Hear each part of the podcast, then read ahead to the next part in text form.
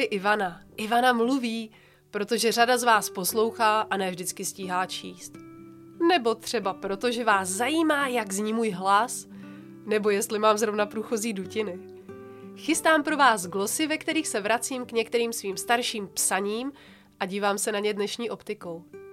Jako vždy platí. Vše, co zazní, si myslím k datu publikování. Své názory mohu dál měnit. A, a už teď se těším na to, až se to stane.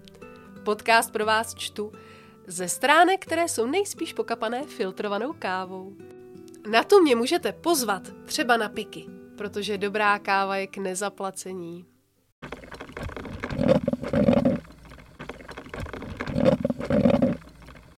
Kdy se lámeme. Tentokrát sáhnu do svého stébla, obsahového psaní o resilienci, které vzniká na platformě Piki. Chvíle, kdy se lámeme, jsou důležité pro porozumění krajního pólu metafory ohnout se, ale nezlomit. Nikdo z nás neví, jak ten kopec máme vysoký. To je snad jediná hláška z filmu, kterou dokážu reprodukovat. Nohavicova teorie alkoholického kopce z filmu Rok ďábla by se dala dobře překlopit i do oblasti duševního zdraví. Nikdo z nás neví, kolik toho zvládne. Každý z nás se může slomit. Přiznat si to bývá cený začátek. Ničeho si nevšímej. Tak se jmenuje první kapitola autobiografie Alana Aldy Nikdy si nedávejte vycpat svého psa. Dovolím si z ní citovat pasáž, která nás do tématu ponoří. Matka se otce pokusila probodnout teprve, když mi bylo šest. Ale nějaké známky podivínství musela projevovat už dřív. Vzdálený pohled, tajemný úsměv, něco? Žili jsme v dvoupokojovém bytě nad tanečním sálem nočního klubu. Otec účinkoval v představení a každý večer pod námi vystupoval. Podlahou k nám pronikala ze zdola hudba a závěrečné číslo jsme slyšeli o půlnoci. Otec se měl z práce vrátit už před několika hodinami. Matka mě požádala, abych s ní zůstal vzhůru. Byla osamělá. Hráli jsme žolíky a kapela pod námi vyhrávala Brazil. Páry tančily opojené pitím a cigaretovým kouřem dlouho do noci. Konečně přišel. Rozlobeně vyskočila. Kde jsi byl? Zajčela. Už v šesti letech jsem chápal, že se zlobí. Pracoval s polonahými ženami a přišel domů pozdě. Nebylo nesmyslného z ničeho podezřívat. Řekla mu, že ví, že s někým spí. Popřel to. Ale ano! Zaječela. Znovu to popřel, tentokrát s netrpělivostí. Ty hajzle, vykřikla. Popadla porcovací nůž a vrhla se po něm. Snažila se ho zasáhnout do obličeje. Tohle už nesmyslné bylo. Chytili za zápěstí. Co to s tebou je? Rvali se o nůž a já je prosil, aby přestali. Když ji donutil nůž pustit, popadl jsem ho a zabodnul špičkou do stolu, aby ho nemohla zase použít.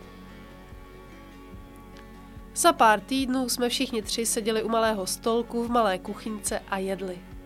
Hrál jsem si s příbory na stříbeném tácu. Našel jsem porcovací nůž s ohnutou špičkou a zadíval se na matku. Pamatuješ, jak jsem ho zapíchl do stolu? Kdy? Když jsi chtěla probudnout tátu. Usmála se. Ale prosím tě, tohle jsem nikdy neudělala. Tatínka miluju. To jsi vymyslel. Zasmála se, ale byl to nucený smích. Podíval jsem se na otce, který se odvrátil, ale mlčel.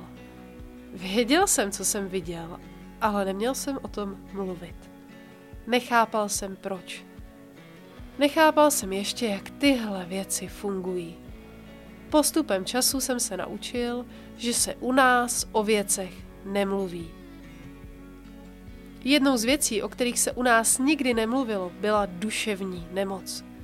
Ta slova mezi otcem a mnou nikdy nezazněla. To se prostě u nás doma nedělalo. V tu dobu byla duševní onemocnění spíš prokletí než nemoc. Takže pro rodinu by bylo ostudou existenci něčeho takového přiznat. Tak nějak by to zdiskreditovalo rodiče, bratrance a sestřenice, všechny nám blízké. Zkrátka jsme o tom nemluvili. Okolik by bylo snažší, kdybychom s otcem čelili její nemoci společně. Kdybychom si svěřovali postřehy, vymýšleli vhodné strategie. Místo toho jsme hráli každý sám za sebe a u mě se střídalo přesvědčení, že její chování je jeho nebo moje chyba. Jakmile jsem zjistil, že existuje hřích a přišla na mě puberta, kdy jsem objevil hřích, který se mi opravdu hodně zamlouval, začal jsem se přesvědčovat, že její destruktivní epizody způsobovaly moje hříchy. Jakoby se všechno shodovalo. Nebylo to tak úplně nelogické, protože obojí se odehrávalo denně. Byl jsem přesvědčený, že držím v rukou kouzelnickou hůlku, kterou poškozuju celou naši domácnost.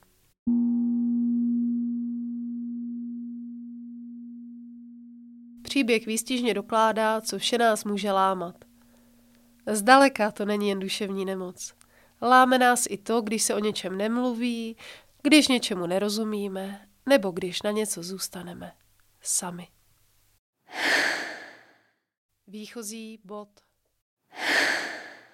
Psychiatr Sir Michael Rutter patří mezi objevitele resilience. V roce 2010 odpovídal v rozhovoru i na otázku, je nějaký pacient, který pro vás vyčnívá, který měl větší vliv? Odpověděl. Hmm. Jedním z nich je dospělý pacient, kterého jsem viděl po pokusu o sebevraždu ve vězení. Měl hroznou výchovu a poprvé se dostal před soud jako nezvladatelný pětiletý chlapec. Prošel různými ústavy a jako mladík skončil s poměrně závažným obviněním. Po propuštění se seznámil s mladou ženou z úplně jiného prostředí. Následovalo úplné zanechání trestné činnosti, produktivní život, zaměstnání a svatba. Pokus o sebevraždu přišel, když jeho žena zemřela při porodu a on se zhroutil a v návalu hněvu začal zapalovat budovy. Vyvolalo to ve mně otázku. Uzdravil se nebo ne? Odpověď, na kterou jsem přišel, byla ano, zotavil se. Před smrtí manželky.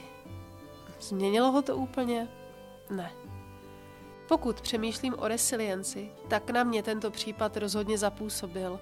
Přiměl mě k zamyšlení, že se musíme oprostit od uvažování o resilienci v absolutních termínech, ve smyslu úplného obratu. Může k němu dojít, ale je to poměrně neobvyklé.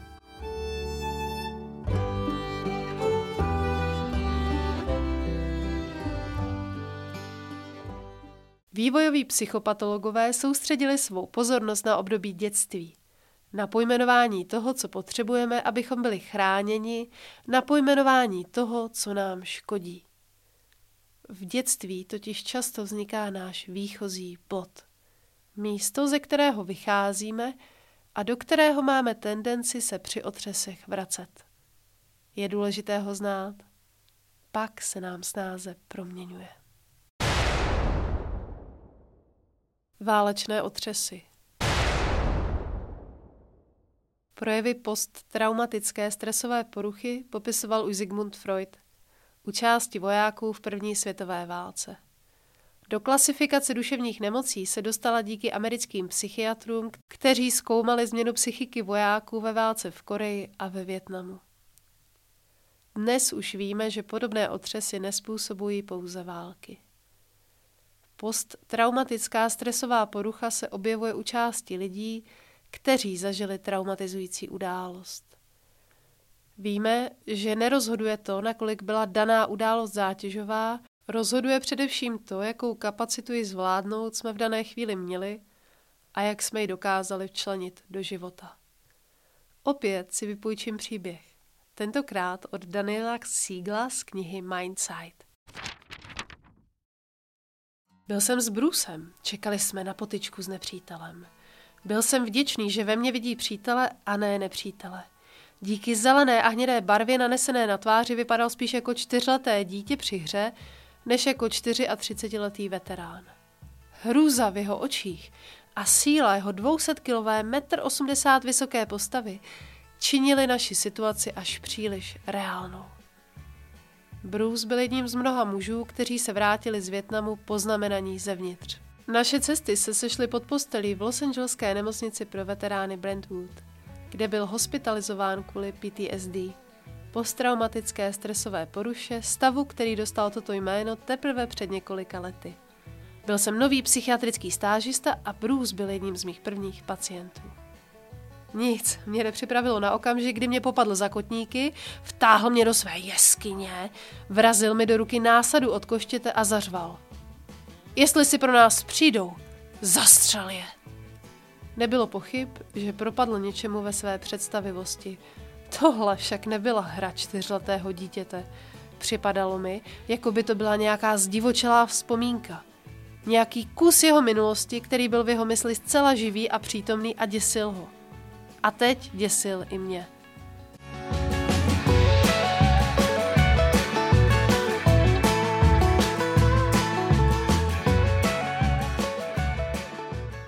Na Bruceův příběh jsem si posvítila v inspiracích do schránky na piky.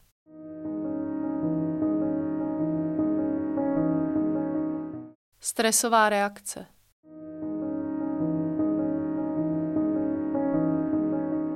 Pět stavů aktivace stresové reakce a to, jak ovlivňuje naše fungování, popisuje Bruce Perry.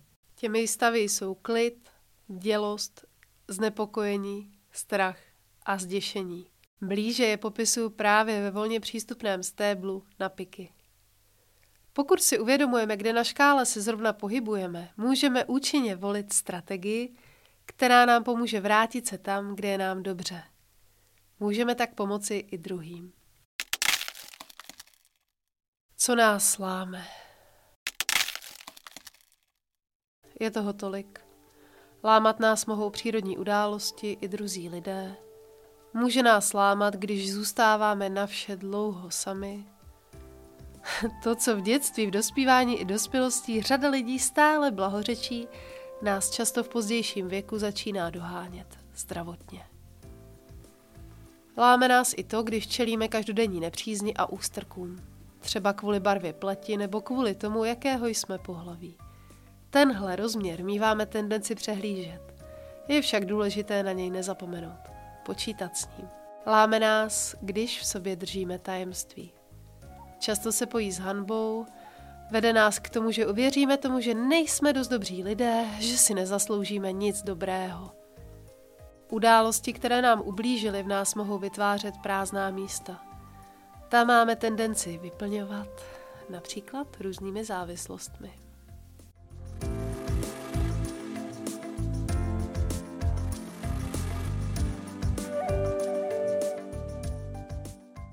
Jak zacházet se svými zlomy? Zmíním pár typů, které se mi osvědčují u sebe i u mých klientů. Mluvit o nich v bezpečném prostředí. Za své zlomy se často stydíme. Stud nám přináší zprávu o našem chování. Prožíváme ho v těle, kde vede ke stažení a zamrznutí. Zvyšuje hladinu stresu a adrenalinu. Ukazuje nám, že děláme něco, co je pro ostatní nepřijatelné. Lékem bývá otevření se v kruhu podpůrných blízkých. Slovito Turner – Ukázat svůj strach důvěryhodným lidem, aby mohl být utišen. Vstáhnout ruce, i když byste raději utekli. Požádat o pomoc, když se cítíte opuštěně. Dopřát si čas, netlačit na sebe. Posečkat. Abychom mohli dát smysl tomu, co se v nás odehrává, potřebujeme odpočívat a dopřát si čas. Smutek a truchlení zpravidla trvají déle, než by si kdokoliv přál. Cítíme se křehcí a potřebujeme podpořit. Je to tak v pořádku. Zaměřit se na to, na čem záleží. Smutek a zoufalství stojí na začátku každé výrazné proměny. Opakují nám otázku, co to děláš se svým životem? Vrací nás ke smyslu. Nabízí příležitost změnit směr, chvíli pádlovat proti proudu, než se dostaneme na místo, kde máme být. Místo, na kterém trpíme, je stejné místo, na kterém nám záleží. Slovy Stevena Hayse, ve své bolesti najdeš své hodnoty a ve svých hodnotách najdeš svou bolest. Odpustit si, nabízet si útěchu a netrestat se. Bolest a omily jsou nedílnou součástí našich životů. To díky nim jsme lidé. S láskou opatrovat místo, které se léčí. Připustit si, že každé zlomené místo zůstává citlivé, vztahovat se k němu s něhou, opatrovat ho a střežit.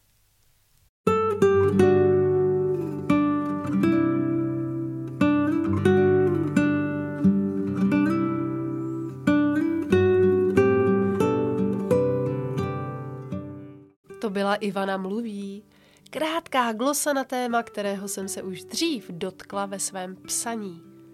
Má psaní najdete na Substacku a kafe, u kterého pro vás napíšu další glosu, mi můžete koupit na piky. Nebo osobně. Stačí mi napsat. Díky, že jste.